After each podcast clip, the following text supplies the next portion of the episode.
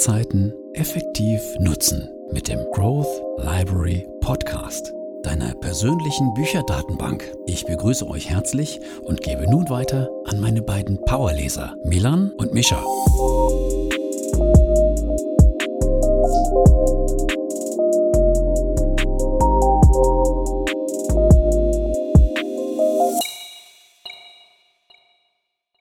Heute muss ich mal sagen, dass ich eine richtig geile Story zum Einstieg habe, bevor wir mit dem letzten Teil hier von Jim Quick wirklich final einsteigen.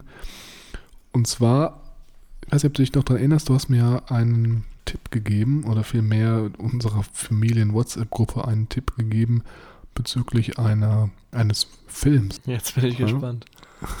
um, ah, ja. The, the Whale. Ah, genau, richtig. Ja. The Whale. Aha. Und ähm, ich muss zugeben, ich war jetzt am Donnerstag, am Feiertag tatsächlich, war ich in dem Film drin. Und ja, also. Im Kino? Ich, ich finde, genau, im Kino, ja klar, wo sonst? Okay. Was denkst du denn, cool. wo ich drin war? ja, also im Kino. Und es war so einer der Filme, so ein bisschen wie bei ähm, beim Joker, das hast du ja wahrscheinlich auch gesehen, ne? Kennst du ja auch. Mhm. Mm, der so ein bisschen zum Nachdenken anregt. Also ich wusste ja schon von dir, dass es auf jeden Fall tiefgründig ist mhm. und auch schon einen irgendwo so ein bisschen zum Nachdenken anregt. Aber ich finde, man hat das gerade am Ende so richtig krass gemerkt, wenn so der Abspann startet und so diese Out Outro-Musik dann eben losgeht und die Leute einfach so wie gebannt im Kino sitzen und einfach gar nichts mehr sagen. Weißt du, erstmal das, was sie gerade so gesehen haben, verarbeiten müssen und so drüber nachdenken. Mhm. Und ich finde, das ist immer so richtig gutes Zeichen für so einen richtig starken Film, ja. weil der Leute einfach mega fesselt. Mhm. Ja.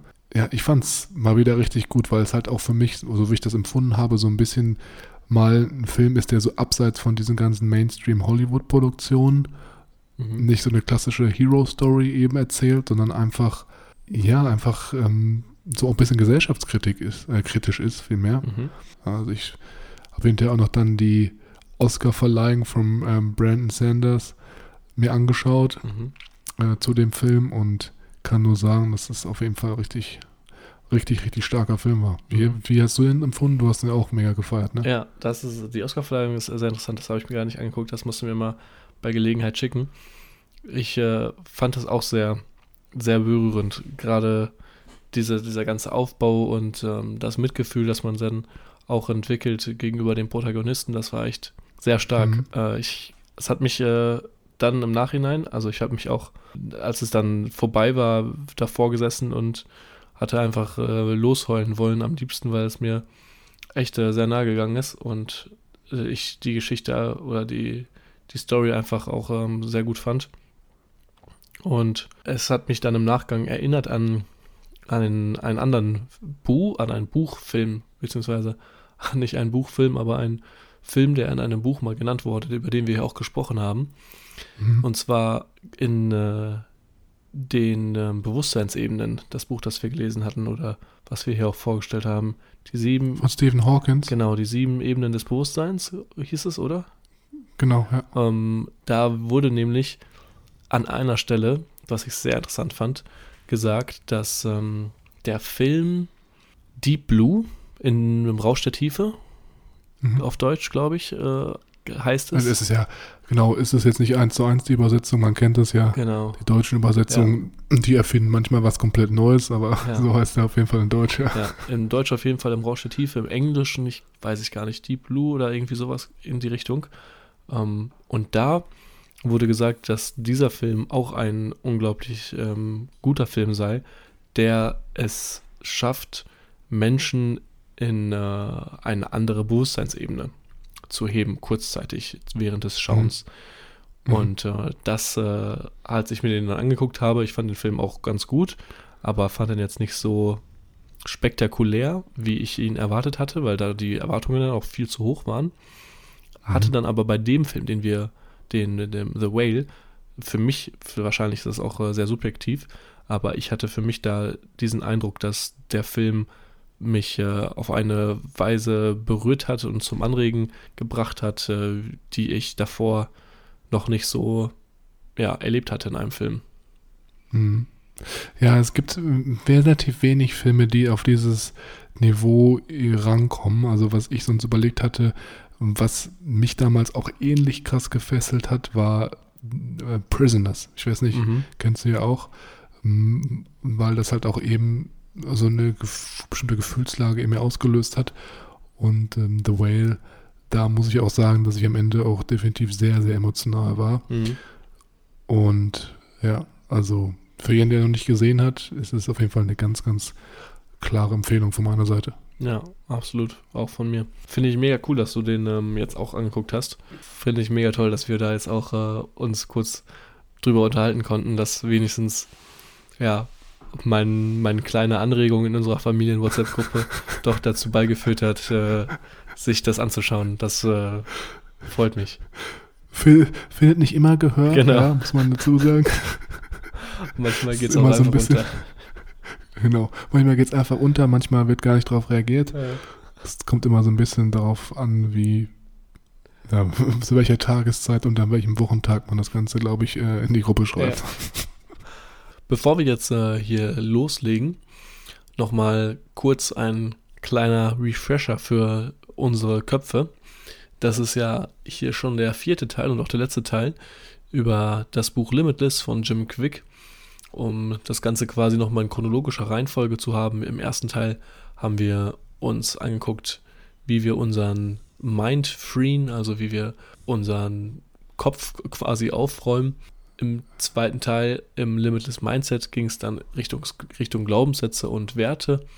Und im dritten Teil, in der letzten Folge, ging es um die Motivation, um den Purpose, um Energy und ganz winzig kleine Schritte, die man täglich macht. Heute dagegen äh, schauen wir uns konkrete Methoden an, wie wir quasi, nachdem wir jetzt dieser Prozedur gefolgt haben, äh, mit welchen Methoden wir es schaffen, mehr aus unserem Leben und auch aus unserer, ja, aus unserem Gedankengut zu schöpfen. Wie immer aber auch nochmal hier der Hinweis, dass wir nicht das komplette Buch zusammenfassen, nicht jedes kleinste akribische Detail, sondern hingegen uns nur anschauen, was wir besonders interessant und äh, wissenswert fanden. Und äh, wenn ihr das Ganze dann nochmal genauer nachschauen wollt und euch äh, im Detailliert anschaut, äh, anschauen möchtet, dann könnt ihr das gerne machen. Ihr findet wie immer in den Show Notes einen Link, der euch ähm, zum Buch weiterführt. Dann starten wir mit dem ersten Teil der limitfreien Methoden. Es geht hier allgemein in diesem dritten Teil der von diesem Dreierbaustein jetzt von uns angesprochen wird, um das Thema Lernen, ja, also Lernen auch, wie man lernt, um wirklich limitfrei zu werden. Und Jim Quick nennt das Ganze hier Meta-Learning. Also ja, wieder ein spannender Begriff, den er sich ausgedacht hat. Und worum es jetzt hier als erstes geht in dem ersten Teil der Methoden, ist das Thema Fokus. Und ich glaube, das ist heutzutage ein ganz, ganz, ganz wichtiger Faktor, der häufig außer Acht gelassen wird. Es gibt da auch eine sehr, sehr spannende Story zu, die auch eben auf dieses Thema Fokus aufbaut.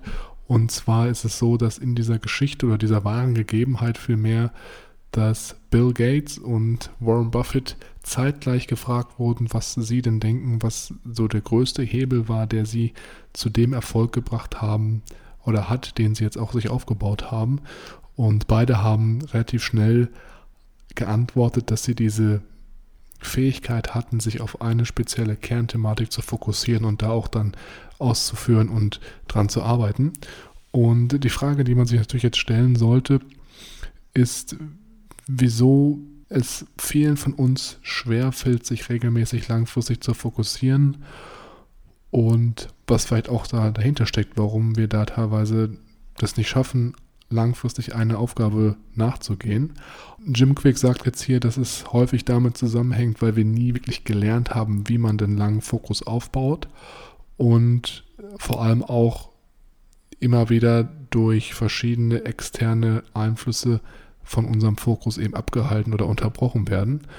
Und was er jetzt zum Beispiel jetzt hier in dem Kapitel sagt, ist, dass Konzentration und Fokus eigentlich wie ein Muskel ist. Ja, also je öfter du trainierst, fokussiert zu arbeiten oder dich zu konzentrieren auf eine Sache, desto besser kannst du es langfristig. Es ist so ein bisschen wie wenn man ins Gym geht und immer den Bizeps trainiert. Ja, nach der Zeit ähm, wird er stärker und du kannst mehr Gewicht ähm, stemmen. Und genauso ist es eben auch mit dem Gehirn. Das ist ein guter Vergleich laut ihm, weil man natürlich so auch dann die neuronalen Bahnen stärkt, die eben dann diesen Fokus, diese Konzentration dann auch aufrechterhalten. Und ähm, ja, gesagt, einfach das Fokus, was ist, was du lernen kannst, was jeder lernen kann, in dem sich jeder verbessern kann und dass es auf jeden Fall nichts ist, ähm, mit dem manche Menschen gesegnet sind und andere eben halt nicht, sondern ähm, dass man da sich selber dann auch ja, verbessern kann. Jetzt gibt es hier noch so ein paar Anreize, wie man denn vor allem fokussierter arbeiten kann oder was auch dabei hilft, um diesen Fokus aufrechtzuerhalten. Also der erste Punkt ist jetzt hier, dass man kein Multitasking machen sollte, sondern sich immer auf eine Sache fokussiert. Ich denke, das ist relativ klar, das haben wir schon häufiger gehört.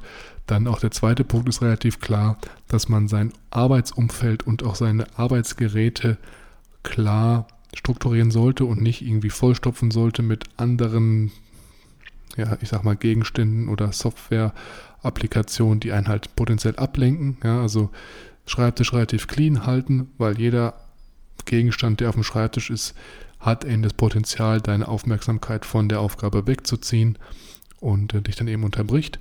Und der dritte Punkt, dass man, wenn man an einem technologischen Gerät arbeitet, sage ich jetzt mal, dass man alle Applikationen, die eben nicht zur äh, Fertigstellung der Aufgabe dienen, dass man die schließt, weil ähm, es auch wieder Ablenkungspotenzial ist. Ja? Also Sam Opens hat mal gesagt, traue niemals einem einem Menschen, der mehr als drei Tabs gleichzeitig offen hat auf seinem Computer und versucht da irgendwie Aufgaben zu lösen. Also ähm, ja, da auch wieder den Fokus auch im digitalen Bereich zu halten und nicht tausend Apps und Tabs und alles gleichzeitig aufzuhaben, um dann möglichst nicht abgelenkt zu werden. Und wieso ist das Ganze so wichtig, dass man auch die Gegebenheiten schafft, um nicht abgelenkt zu werden? Weil es eben so ist, wenn man einmal unterbrochen wird, dann braucht es teilweise bis zu 23 Minuten, bis man eben wieder sein Gehirn auf diese eine Aufgabe fokussiert hat und auch in diesem Flow-Gefühl drin ist, was wir auch besprochen hatten. Und ähm, genau, er nennt ja auch als verschiedene Möglichkeiten, um wieder in diesen Fokus reinzukommen, wenn man unterbrochen wird. Da ja, gibt es jetzt dann zum Beispiel einmal eine Atemtechnik, die einem helfen soll, wieder in diesen Fokus reinzukommen oder auch sich bewusst Zeit zu nehmen für Ablenkung, dass man sagt, ab 17 Uhr bin ich auf Social Media aktiv oder nehme mir Zeit für andere Sachen, die vielleicht gerade im Laufe des Tages angefallen sind, die aber jetzt nicht so eine oder so eine hohe Priorität haben. Ich äh, hoffe, dass Sam Oven sich niemals mein Chrome oder meinen Webbrowser anguckt. Da wird er, glaube ich, äh, auf die Palme gehen. Äh, gerade wenn ich dann nach irgendwas google oder wenn ich nach ähm, für meine Thesis jetzt gerade, für meine Bachelor-Thesis nach neuen Sachen suche, dann ja, übersteige ich die drei ums äh, Mehrfache. Äh, recht schnell auch. Ich habe auch gar nicht mehr so viel hier dazu noch anzumerken. Ich fand das sehr interessant, dass Jim Quick hier dann am Ende auch noch seine eigenen Methoden äh, vorstellt. Gerade äh, auch noch so eine Breathwork-Methode ähm, und auch ganz bewusst sagt, dass man hier für Ablenkung quasi sich Zeit einplanen nehmen sollte und dann auch bewusst Zeit nimmt, um ja, dieser Ablenkung gerecht zu werden, um äh, da so ein bisschen die Balance zu haben.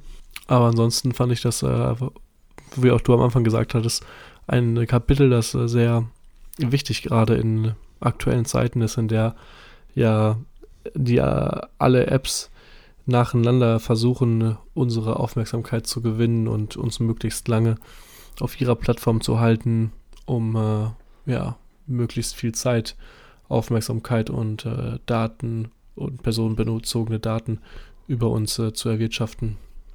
Ja, da ist mir auch noch was, was bevor wir weitermachen, was ich nochmal sagen wollte, was mir aufgefallen ist. Mhm. Äh, früher, weißt du, ob dich daran erinnerst, ich weiß noch so, keine Ahnung, mit, mit sechs oder sieben Jahren, da hatte ich teilweise, da gab es ja noch keine Social Media und alle hatten Nokia-Handys und man hat sich noch SMS geschickt damals. Mhm. Und da hatte ich teilweise als Kind so Phasen, wo mir einfach langweilig war, mhm. ja, wo ich einfach dann im Zimmer saß und nicht wusste, was ich machen sollte und auch manchmal dann so ähm, Mama gefragt habe, ja, was kann ich machen, mir ist langweilig, Ja. ich weiß nicht, was ich machen soll. Ne? Mhm. Und überleg mal heutzutage, da gibt es das gar nicht mehr, ne? Also unsere Schwester hat, glaube ich, noch nie in ihrem Leben gesagt, mir ist langweilig, ja, weil du, weil du halt immer, wenn du ein Smartphone hast, dich irgendwie beschäftigen kannst. Du kannst immer auf Social Media gehen, du kannst immer mit Leuten schreiben, Leute anrufen oder so. Und das wird auch am Anfang von dem Buch na, gesagt, das hatten wir, glaube ich, auch schon angesprochen, dass es eigentlich fürs Gehirn so essentiell wichtig ist, diese Ruhephasen zu haben, wenn dir mal langweilig ist, weil du da eben runterfahren kannst und nicht eine Dauerbeschallung mit irgendwelchen Informationen hast, Mhm. um äh, ja auch einfach diese Ruhepausen zu haben. Ja, da erinnere ich mich auch noch früher dran, wie ich manchmal auf dem Bett lag, äh, mit dem Kopf so runterhängend und nicht wusste, was ich tun sollte. Aber ja, das äh, stimmt, diese Phasen als Kind, ju junger Jugendlicher, wo man einfach Langeweile hat, ist heutzutage äh, sehr, sehr selten. Nichtsdestotrotz äh, geht es im Buch dann auch weiter und es wird über das Studieren gesprochen. Und hier wird sehr schön eingeleitet, wie Jim äh, uns zeigt, was für ein toller Kerl er ist.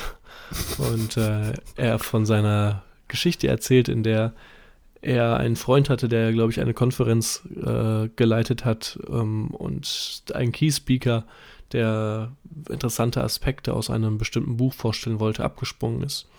Und dann letztendlich auf Jim zurückkommt und äh, ihn so ein bisschen herausfordert im Sinne von, ja, du bist doch hier Speedreading Master, du kannst dir doch Bücher verschlingen wie, wie Mähdrescher, Rasen und komm doch vorbei, du kannst doch einfach ein paar Stunden näher kommen, guckst dir das Buch an, liest da schnell drüber und machst dann eine tolle Präsentation. Und das hat ihn natürlich total gehuckt, hat ihn gepackt und äh, hat er dann gemacht und äh, hat dann auch erfolgreich diese, diese Keynote-Speech ähm, abgehalten. Alle waren begeistert und jetzt äh, erzählt er uns dann so ein bisschen in dem Kapitel, was für tolle Habits, was für tolle Angewohnheiten er hat, äh, die wir quasi auch anwenden sollten, wenn wir gut studieren wollen, beziehungsweise auch mit dem Ziel lernen wollen, dass wir das Gelernte nicht sofort vergessen. Die erste Gewohnheit, dass man hier aktive Wiederholung einbauen sollte. Das heißt, äh, dass die aktive Wiederholung äh, im Sinne davon ein Prozess ist, in der man das gelernte Material nochmal überweist äh, und nochmal drüber geht, um äh, zu checken, ob man wirklich jetzt alles noch weiß und ähm, an sich noch an alles erinnern kann, um quasi zu gucken, was habe ich mir überhaupt jetzt die letzten Minuten angeguckt und wie viel weiß ich noch, wie familiar bin ich noch mit dem, was ähm, wirklich auf der auf der Seite oder auf den, in dem Kapitel oder in dem Subkapitel, das ich gelesen habe, noch wirklich da ist. Und äh, ja, das äh, wird von vielen Studenten tatsächlich unterschätzt, dass äh, man sich selbst dazu beim Lesen, nachdem man ein Kapitel gelesen hat oder etwas äh, lernen möchte, sich nochmal wirklich aktiv ja, fragen sollte, stopp mal kurz, was habe ich hier eigentlich gerade gemacht, was habe ich jetzt hier gerade gelernt, was wurde da gerade gesagt, was sind so die, die Key Message. Und das Ganze wird eingeteilt in sehr simple Schritte. Einfach äh, das ganze Material sich nochmal angucken, das Buch schließen oder die Videolecture oder was auch immer ähm, und sich dann einfach nochmal kurz erinnern, was wurde gesagt und dann das Ganze nochmal sich anzuschauen und ähm, abzuvergleichen, wie viel man wirklich behalten hat. Die zweite Gewohnheit ist, nachdem wir das quasi aktiv wiederholt haben, nachdem wir es gelesen haben, das Ganze auch über einen Zeitraum hinweg äh, sich nochmal im Nachgang in den Kopf zu rufen. Das heißt, ich habe jetzt zum Beispiel das Kapitel gelesen, was Jim mir gerade hier gesählt, erzählt hat, von dem ich erzähle. Und beim Lesen habe ich mir dabei schon Gedanken gemacht und zwischendrin kurze Denkpausen eingesetzt, um mich zu fragen, was wurde hier gerade gesagt. Und nachdem ich das quasi gemacht habe, mache ich jetzt aber noch zusätzlich zeitlich versetzt das Ganze nochmal. Das heißt, ich setze mich morgen oder in zwei Tagen oder vielleicht auch in fünf oder in einer Woche nochmal hin, gehe über das Kapitel und lies vielleicht die Einleitung oder den, die, den Header, die Einschrift, die Überschrift von dem Kapitel und frage mich, was habe ich hier gelernt, was wurde in dem Kapitel nochmal genannt und das Ganze dann nochmal mit etwas Zeit zwischen dem Gelesenen und dem Wiederholten zu haben und sich zu vergleichen, wie viel man sich noch ähm, an das Gelesene, das Gelernte hier erinnern kann. Die dritte Gewohnheit ist dann zu beeinflussen, in welchem mentalen Zustand wir uns befinden. Das heißt, äh, ganz kurz und knapp gesagt, je nachdem, wie zum Beispiel, wenn ich jetzt The Whale gucke und mich danach vor direkt im Anschluss im Kino, der Film ist vorbei, ich fühle mich total berührt und bin eigentlich eher danach äh, zu weinen und meine Emotionen rauszulassen, setze ich mich dann hin und hole mir die Financial Times raus und lies mir die ersten drei Seiten durch, wird das wahrscheinlich keinen großen Effekt haben darauf, was mhm. ich am nächsten Morgen noch ähm, von diesem Gelesenen weiß.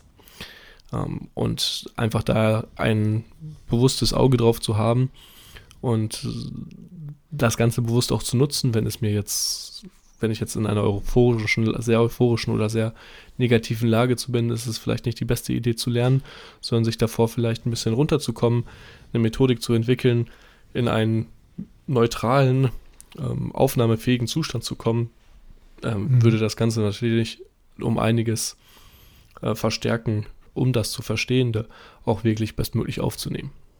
Mhm. Also ich glaube, was hier auch immer gut hilft, ist allgemein, wenn man zum Beispiel auch Sport macht, ja, wenn man sich gerade im schlechten emotionalen oder mentalen Zustand befindet, hilft zum Beispiel ja Joggen immer oder ins Gym gehen oder andere Sachen, um halt zu schauen, dass man sich wohlfühlt, dass man positiv ist und dann die Resultate auch viel, viel besser ähm, umsetzt oder erhält, viel mehr, weil man jetzt nicht alles negativ sieht, zum Beispiel. Die nächste Gewohnheit fand ich sehr interessant, hatte ich tatsächlich noch nie so auf dem Schirm ist, die Nutzung des Sinnes des Geruchs. Und zwar geht es hier darum, dass anscheinend gewisse Gerüche bestimmte Auswirkungen auf unser Gehirn haben. Zum Beispiel Rosmarin scheint das Gedächtnis zu verstärken. Pfefferminz und Zitrone die Konzentration. Und wie man das Ganze jetzt für sich nutzen kann, ist, indem man zum Beispiel sich auf einen großen Test vorbereitet und während des Lernens immer mal wieder ein gewisses Öl oder einen gewissen Geruch hat, den man ähm, ja, an dem man schnuppert, sozusagen. Und diesen Geruch dann mitnimmt für sein Examen. Und das ja, Riechen dieses Examens, äh, des, dieses, dieser Essenz, äh, soll dann die Gedanken oder dein Gedächtnis auf die gleiche Welle bringen und es dir einfacher machen, das Gelernte, während du diesen Geruch, während du diesen Geruch hattest, äh, wieder hervorzurufen. Hier geht es auch, glaube ich, so ein bisschen darum, dass man über Gerüche auch ähm, bestimmte gespeicherte Informationen wieder abrufen kann, wenn man die mit diesem Bruch auch, auch zeitgleich aufgenommen hat. Mhm. Und ähm, was ich dazu zu erzählen habe, ist ein ganz spannender Faktor, mhm. weil ich damals, ich in Singapur gewohnt habe, so für ein halbes Jahr, mhm. habe ich immer abends, als wir rausgegangen sind, immer ein Parfüm getragen. Mhm. Und das ist, ist einfach so krass, weil ich habe das immer noch zu Hause.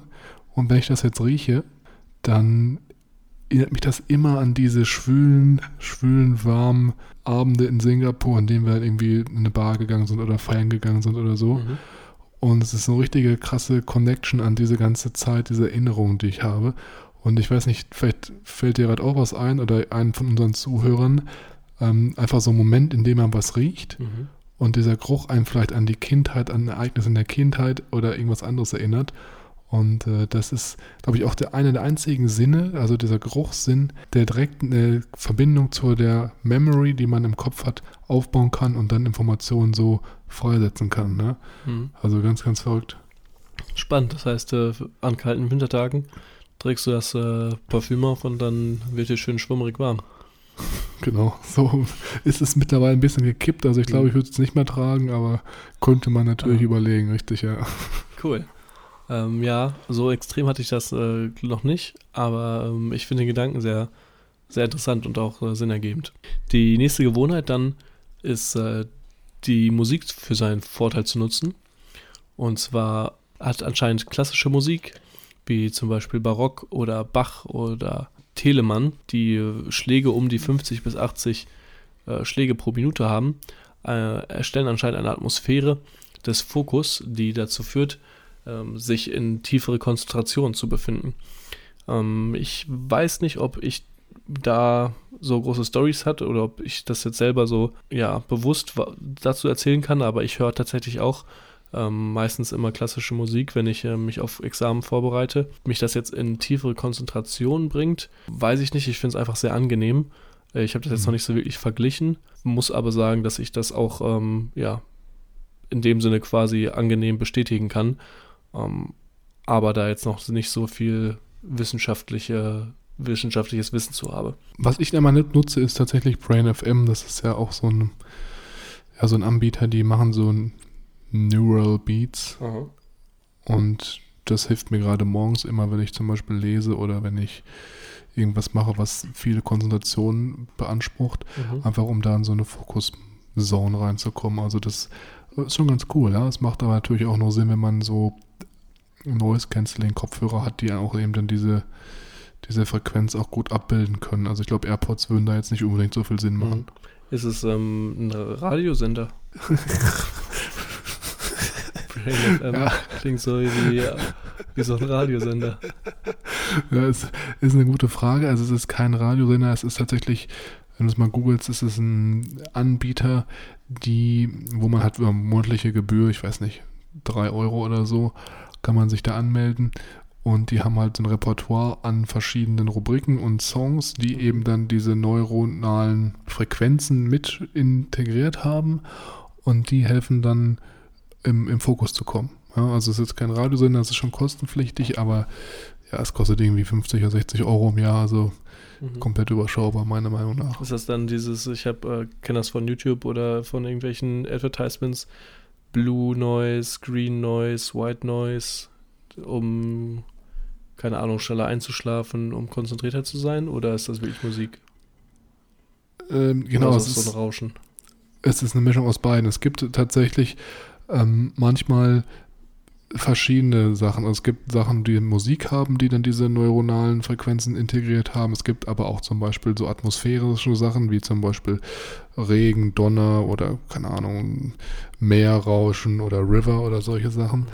Mhm. Mm, also es gibt es ganz ganz breit gefächert, ja. Es gibt auch klassische Rubriken tatsächlich dann und es ist halt immer so, dass da in diese ganzen Audiodateien dann diese neuronalen Beats für Konzentration eben eingebaut werden. Es gibt aber auch zum Beispiel dann diese Musik zum Einschlafen oder zum Meditieren. Also es ist wirklich sehr, sehr breit gefächert. Und ich nutze das jetzt mittlerweile, boah, seit knapp anderthalb Jahren oder so. Mhm. Und ähm, ja, ist eigentlich immer ganz cool, weil die halt auch regelmäßig die Musik updaten und ja, ist, wie gesagt, es kostet halt jetzt nicht die Welt.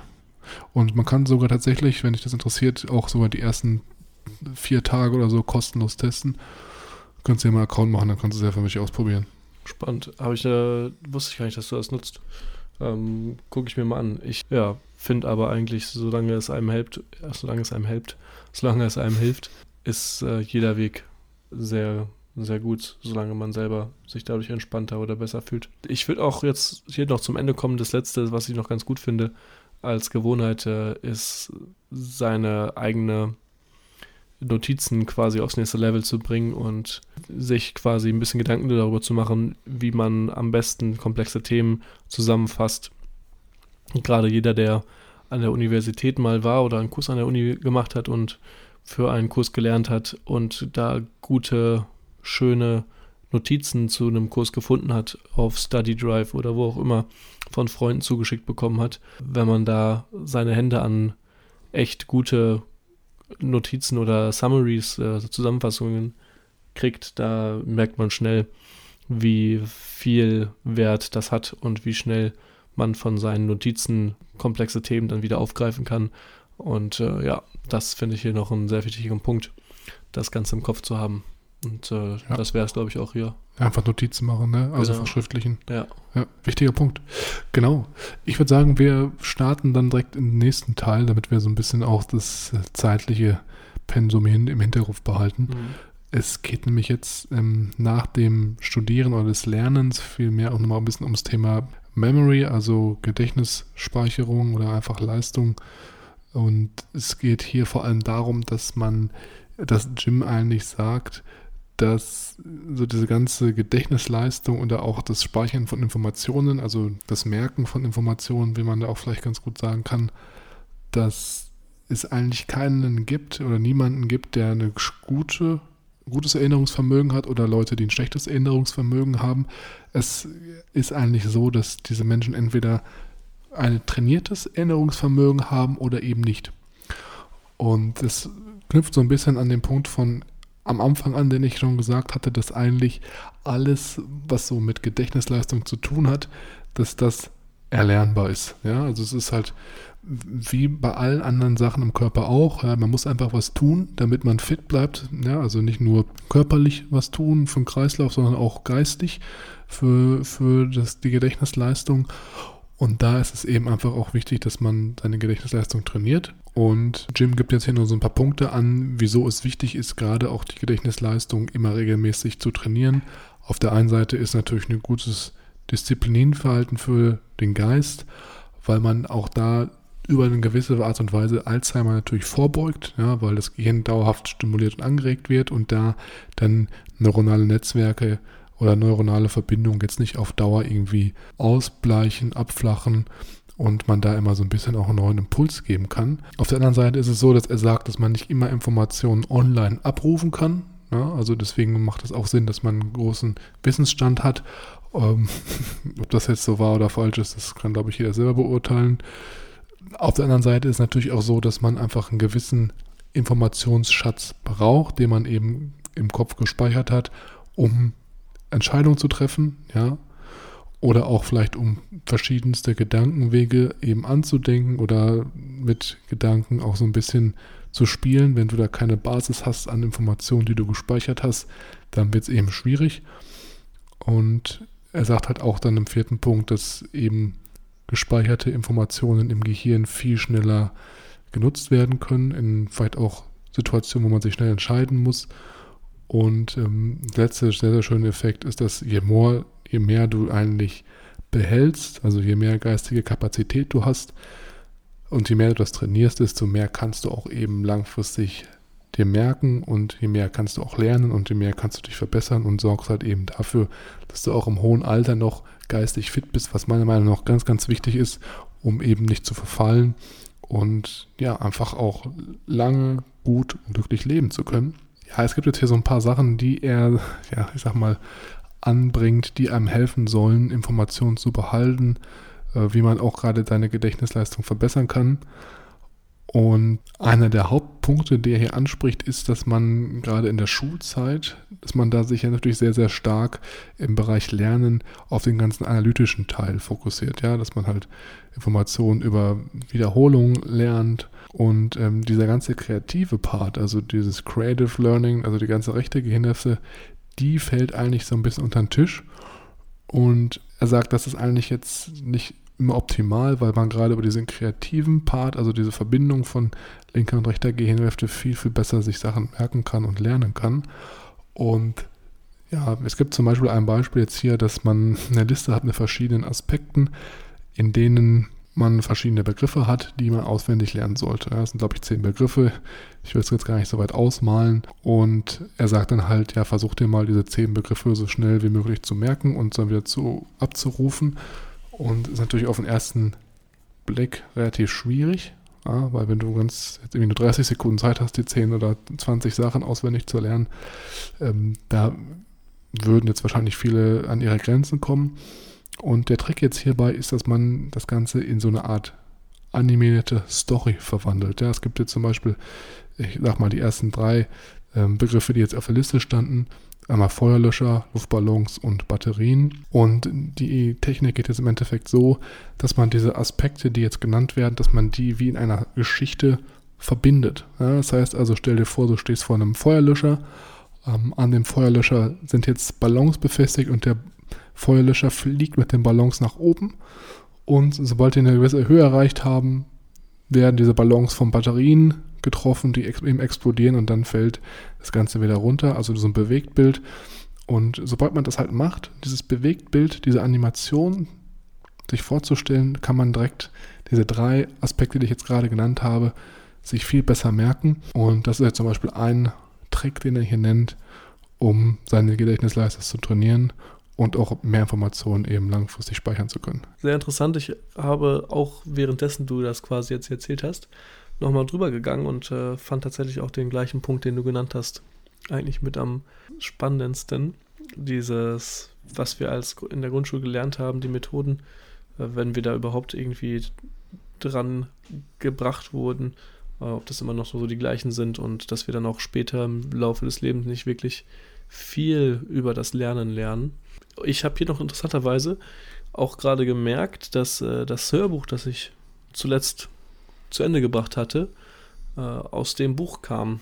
Und zwar das Buch Moonwalking with Einstein, The Art and Science of Remembering Everything von Joshua Foer. Und das äh, ist äh, ein Buch, das ich eigentlich auch sehr interessant fand, was mir aber dann auch am Ende ein bisschen mehr zu sehr in die Richtung des ähm, Gedächtnissports ging und weniger in die Richtung äh, alltägliche Tipps und Tricks, wie ich äh, quasi mein Gedächtnis verbessern kann.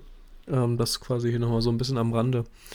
Äh, wie auch, ja, ne, das, waren, das fand ich jetzt gerade irgendwie sehr interessant zu sehen, wie man dann doch, wenn man was liest, sich irgendwie Notizen macht und das auf die Bücherliste packt, weil man denkt, das ist ein gutes Buch, interessant und äh, so quasi vom Buch zu Buch weitergeführt wird. Das nächste Kapitel und auch das vorletzte, das wir uns hier heute nochmal anschauen, ist Speedreading. Und zwar ist das ja auch wieder ein Kapitel, das eigentlich mehrere Bücher füllt, wo es auch schon mehrere Bücher drüber gibt. Und hier geht es im Groben und Ganzen quasi von Jim kurz und knapp erklärt, was gibt es für Mythen, für Challenges und was hat er für Tricks oder welchen Trick hat er, um sein Lesen aufs nächste Level zu bringen. Und ganz kurze Speed, ich wir versuchen das jetzt hier mal kurz und knapp rüberzubringen. Es ist natürlich klar, dass wir hier ja, ans Limit kommen äh, im Rahmen dieses Podcasts, aber vielleicht äh, hat der ein oder andere dann durch ein paar Punkte hier vielleicht ein paar interessante Eingebungen. Äh, ein, zwei, die ich ganz interessant fand, war zum Beispiel, dass ähm, wir zu Beginn unseres Lebens quasi lesen lernen oder zu Beginn unserer jungen Jahren und sobald wir dann lesen können und das einigermaßen in Ordnung, wird sich darüber nicht viel Gedanken mehr gemacht und ähm, dann wird auch nicht viel ge dafür getan, die Lesegeschwindigkeit äh, großartig zu verbessern. Und dadurch lernen wir nicht wirklich schneller zu lesen. Ähm, wir bleiben so auf unserer gleichen Rate und haben auch meistens, was ich tatsächlich glaube ich auch noch habe oder sehr stark habe, die Subvokalisierung von Wörtern. Das heißt, wir lesen einen Satz und sprechen diesen Satz in Gedanken quasi aus, um das Gelesene quasi so auszusprechen, was eigentlich gar nicht der Fall sein muss, weil wir uns ähm, beim Lesen nur die Wörter, nur die Bilder angucken müssen um das Ganze zu verstehen. Da gibt es auch interessante Experimente, die du wahrscheinlich auch schon, die wahrscheinlich jeder schon mal gesehen hat, wo nur der Anfangs- und Endbuchstabe stimmt und die Wörter in der Mitte, äh, die Buchstaben in der Mitte alle rumgewürfelt sind, wie im, in der Buchstabensuppe. Und wenn man drüber skippt, trotzdem quasi den Satz oder die, die, die, jedes Wort entziffern kann und es gar nicht vonnöten ist, dass wir jedes jeden Buchstabe einzeln lesen, sondern ähm, wir auch sehr gut in der Lage sind, Wörter als Ganzes quasi aufzugreifen. Des Weiteren geht Jim hier noch auf ein, zwei Mythen ein. Und zwar ist einer dieser Mythen, dass es schwieriger und mehr Aufwand ist, schnell zu lesen. Das äh, ist seinem äh, Ansatz dementsprechend nicht so. Da schnelle Leser schneller durch die Wörter drüber gehen, mehr aufnehmen können, sind sie quasi mehr effizienter und äh, langsame Leser an jedem Wort stoppen müssen, äh, die dann teilweise auch ähm, nachlesen müssen oder rereaden, um zum nächsten Wort zu gehen, was sie aufhält und viel mehr Zeit und viel mehr Energie benötigt.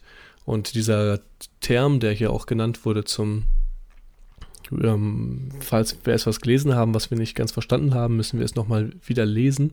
Äh, nennt sich auch ähm, Regression, dass man quasi auch eine Challenge, ähm, in dem Falle, dass wir etwas lesen, es äh, nicht wirklich 100% unserer Aufmerksamkeit schenken und dann am Ende dabei merken, dass wir ja nicht wirklich wissen, was wir gerade gelesen haben und das Ende des Liedes ist, dass wir die Seite nochmal von vorne anfangen.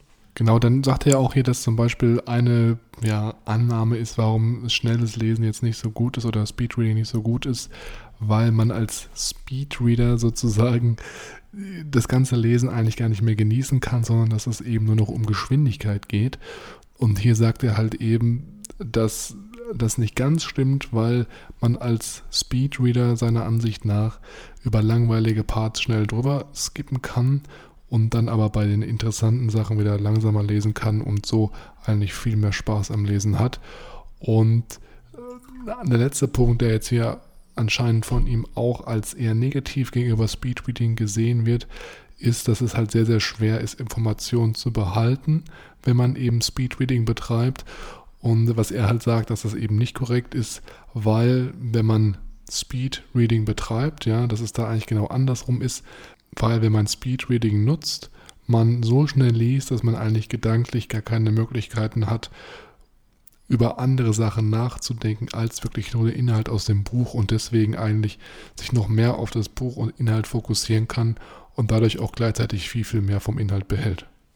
Äh, ich fand dann gerade gegen Ende des Buchs noch sehr interessant, dass er dann wirklich auch sehr detailliert in seine eigene Methode geht, wie er quasi erzählt, welche Schritte, wie lange man lesen muss oder wie lange man lesen sollte, für wie lange man lesen sollte, sich dann einen Timer setzt äh, und abzählen sollte, wie viel man gelesen hat und das dann quasi so ein bisschen trainiert, ähm, mit einem Timer im Hintergrund versuchen schneller zu lesen und auch äh, wird er dann viel, geht dann auch noch sehr detailliert darauf ein, wie man quasi selber berechnen kann, was seine Leserate ist und das dann quasi vergleichen kann. Äh, ich muss sagen, bis jetzt hat mich das Thema noch nicht so fasziniert, dass ich selber ähm, ja, da so viel Wert drauf gelegen habe, dass ich das aktiv trainiere. Ähm, mhm. Aber ich fand auch hier äh, wurde in einem Punkt, glaube ich, genannt, dass äh, bei, beim Speedreading auch ähm, auf diesen weichen Blick ankommt. Und den finde ich eigentlich ganz interessant. Das habe ich in einem anderen Buch auch mal gelesen über Speedreading. Äh, dieser Blick, ich weiß nicht, ob du das kennst, es gibt diese Bücher, diese 3D-Bücher, wo man äh, am Anfang erstmal nur bunte Farben sieht und wenn man sich dann mhm. nicht wirklich auf das Bild konzentriert, sondern da mit so einem bestimmten Blick drauf guckt, äh, sich so eine 3D-Welt eröffnet mhm. und man dann ähm, ja Sachen sieht, die äh, dem eigenen Auge beim mm, drüberfliegen nicht wirklich ähm, erkennbar sind. Und äh, mhm. dass dieser Blick oder dieser, dieser Zustand auch beim Speedreading anscheinend sehr begehrt ist, äh, der einem da hilft. Fand ich sehr interessant. Ja, das ist, glaube ich, auch allgemein komplette Trainingssache. Und ähm, ja, ich kannte das Thema Speedreading jetzt auch schon vorher, aber für mich war es ähnlich wie bei dir, dass ich es jetzt nicht so als mega ähm, interessant empfunden habe, dass ich da jetzt auch wirklich Zeit investiert habe, um das Ganze für mich umzusetzen. Ähm, aber vielleicht in Zukunft, wer weiß, wer es nicht ist, kann ja immer noch mal werden. Genau. genau. Dann würde ich sagen, starten wir doch gleich oder springen jetzt zum letzten Punkt, den wir heute hier besprechen wollen, nämlich ähm, den Bereich des Denkens. Ja, das ist jetzt eigentlich für mich so ein Abschlussteil, der jetzt hier noch an die Methoden angehängt wurde und einfach nochmal, ja, wie soll ich das beschreiben, einfach nochmal so das Ganze abrundet. Also ich habe jetzt eigentlich gar nicht mehr so viel hier zu sagen. Er sagt halt, im Endeffekt hier, dass es wichtig ist, aus verschiedensten Perspektiven über Probleme nachzudenken, wenn man vor Herausforderungen steht. Und ähm, da gibt es einmal dieses Thinking in Heads, also Denken in Hüten ähm, Modell, wo man halt verschiedene Hüte hat, die verschiedene Perspektiven oder emotionale Zustände beschreiben, die man dann eben nutzen soll, um mit diesen Perspektiven oder emotionalen Zuständen dann auf Probleme zu schauen. Ähm, da gibt es zum Beispiel den weißen Head, also den weißen Hut, den man sich aufsetzen soll, um einfach erstmal, wenn man vor einem Problem steht, Informationen zu diesem Problem zu sammeln. Dann gibt es auf der anderen Seite aber auch den Yellowhead, also den gelben Hut, der eigentlich nur dafür da ist, dass man sich in so einen positiven Modus, ja, in so einen positiven State bringt, was wir auch gerade schon angesprochen hatten, um da einfach auch positiv an das Problem heranzugehen. Ähm, oder zum Beispiel den grünen Hut, der dann sagt, man geht ein bisschen kreativer an das Ganze ran. Was gibt es da vielleicht noch für Möglichkeiten, um das Problem zu lösen? Also ein bisschen outside of the box denken. Genau, im Endeffekt gibt es jetzt dieses Modell und kurz gesagt sagt Jim jetzt einfach, nutze diese verschiedenen Perspektiven, um an Probleme heranzugehen, weil du so eben das Maximum an deinen Lösungsansatz rausholen kannst. Ja, finde ich eigentlich eine sehr schöne Methodik, um das Ganze quasi mal ein bisschen aus ja, unterschiedlichen Ebenen aus der dritten Perspektive nicht so egobezogen zu sehen. Was ich auch noch sehr interessant fand hier war, wie er Intelligenz definiert hat und das auch in Unterkategorien bezogen hat. Sehr interessant, äh, aber die acht Formen von Intelligenz werden jetzt, glaube ich, auch eher nur eine lange Auflistung von tollen Wörtern, die man ja nicht mhm. wirklich sich behalten kann. Was ich stattdessen noch mal hier kurz raus bringen würde, was ich nicht weiß, ob du es gemacht hast, aber ich äh, habe es gemacht und ich fand es eigentlich auch ganz zutreffend war. Ähm, die Frage, was ist dein Learning-Style? Und hier wurde quasi unterschieden, Learning-Typ ähm, visuell, akustisch und kinästhetisch, wo es dann eine kurze Fragenrunde gab, ähm, wo man ja die Fragen beantworten musste, wobei diese Fragen auch äh, sehr durchschauend waren, fand ich. Also es gab dann, weiß nicht, die Frage war so und so und es gab drei Antwortmöglichkeiten und du hast genau in den Antwortmöglichkeiten gesehen, na gut, die Antwortmöglichkeit ist visuell, die Antwortmöglichkeit ist akustisch, die ist kinästhetisch. Irgendwie, weiß ich nicht, ich habe jetzt kein gutes Beispiel im Kopf, ähm, das ist schon zu lange her, aber was macht dir am meisten Spaß, wenn du ein Buch liest? das Buch zu sehen, das Buch zu hören oder das Buch zu füllen und über die Seiten zu streichen, so gefühlt. Ich habe es gemacht, hast du es gemacht? Den, den ich habe es nicht gemacht, tatsächlich. Nee, okay, nee. weil mir kam nämlich raus, dass ich äh, zum höchsten Teil visuell, dann kinästhetisch und dann ähm, akustisch bin, wo ich auch ähm, ja, absolut zustimme. Also wenn ich ähm, irgendwas verstehen muss, zum Beispiel für meine Bachelorarbeit, versuchen muss, meine ähm, Daten quasi zu verstehen oder wie das Ganze aufgebaut ist und was für eine Struktur, äh, ist es für mich am, ja, am einfachsten, das Ganze erstmal auf einer kleinen Skizze zu zeichnen und zu sehen und das Ganze so quasi zu verarbeiten. Ich wäre im Leben nicht drauf gekommen, irgendwie irgendwas mit meinem akustischen ähm, Sinn zu machen, um da äh, ja meinen Lerntyp äh, zu drüber definieren. Ich wäre, glaube ich, bei allem immer visuell und kinästhetisch da schon eher affin. Ja, spannend. Ich glaube, ich wäre auch, in, ich habe, wir haben das mal in der Schule gemacht damals. Mhm. Ähm, äh, da gibt es ja auch verschiedene, wie nennt man das, Förderkurse oder nicht Förderkurse, aber so Zusatzkurse, wo man auch dann übers Lernen lernt. Ja. ja das gab es tatsächlich auch mal. Und da haben wir das auch gemacht, dass man eben, ich weiß nicht, ob es eine Geschichte war oder eine Aufgabe hat und die dann einmal im visuellen ähm, sozusagen bearbeitet hat. Also man hat nur die, die Sachen gesehen, also die Wörter, die man sich auswendig lernen musste als Bild. Dann hat man sie einfach nur gehört und das andere weiß ich gar nicht mehr und musste die dann abrufen und hat man natürlich auch darüber schon so ein bisschen erste Tendenz erhalten, was denn jetzt so der Sinn ist, mit dem man am besten ja einfach sich Sachen merken kann. Mhm. Und ich meine, da war auch visuell für mich äh, als primäre Lehrmethode rausgekommen. Ich glaube, es ist auch schon so bei, ich glaube, schon einen sehr großen Anteil der Menschen so, dass visuell da so der verstärkte Kanal ist, um Sachen auswendig zu lernen oder sich zu merken. Ja, das kann gut sein. Gut, ich glaube, wir haben äh, jetzt auch einen guten Abschluss hierzu gefunden. Das sehe ich genauso. Ich denke, wir haben heute das Buch Limitless von Jim Quick wieder sehr gut abgerundet mhm. und nochmal wirklich die letzten Methoden, die uns jetzt auch helfen, dieses limitfreie Gedächtnis aufzubauen, nochmal genannt. Mhm. Und ähm, ja. Wir haben als äh, kleinen ähm, Ausgeber hier leider ähm, in der letzten Episode für die akronymbegeisterten äh, Fans hier ein bisschen ausgesetzt. Äh, ich weiß, es gab einige, die sich sehr darauf gefreut haben und fleißige Büchlein gefüllt haben. Äh, es äh, ja, hat, wäre, glaube ich, ein bisschen zu langweilig geworden für den größten Teil, aber wir können versprechen, es gibt noch weitere, auch jetzt in der letzten, im letzten Abschnitt des Buches Am besten einfach ähm, ja, sich das Ganze selber mal anschauen und äh, das Ganze auf sich einwirken lassen. Genau, also Akronyme gibt es auf jeden Fall reichlich, wahrscheinlich wie Sand am Meer in dem Buch hier. Mhm. Und wie gesagt, wenn man die nochmal wirklich im Detail begutachten möchte, macht es wahrscheinlich Sinn, das Exemplar sich nochmal selber zu erwerben.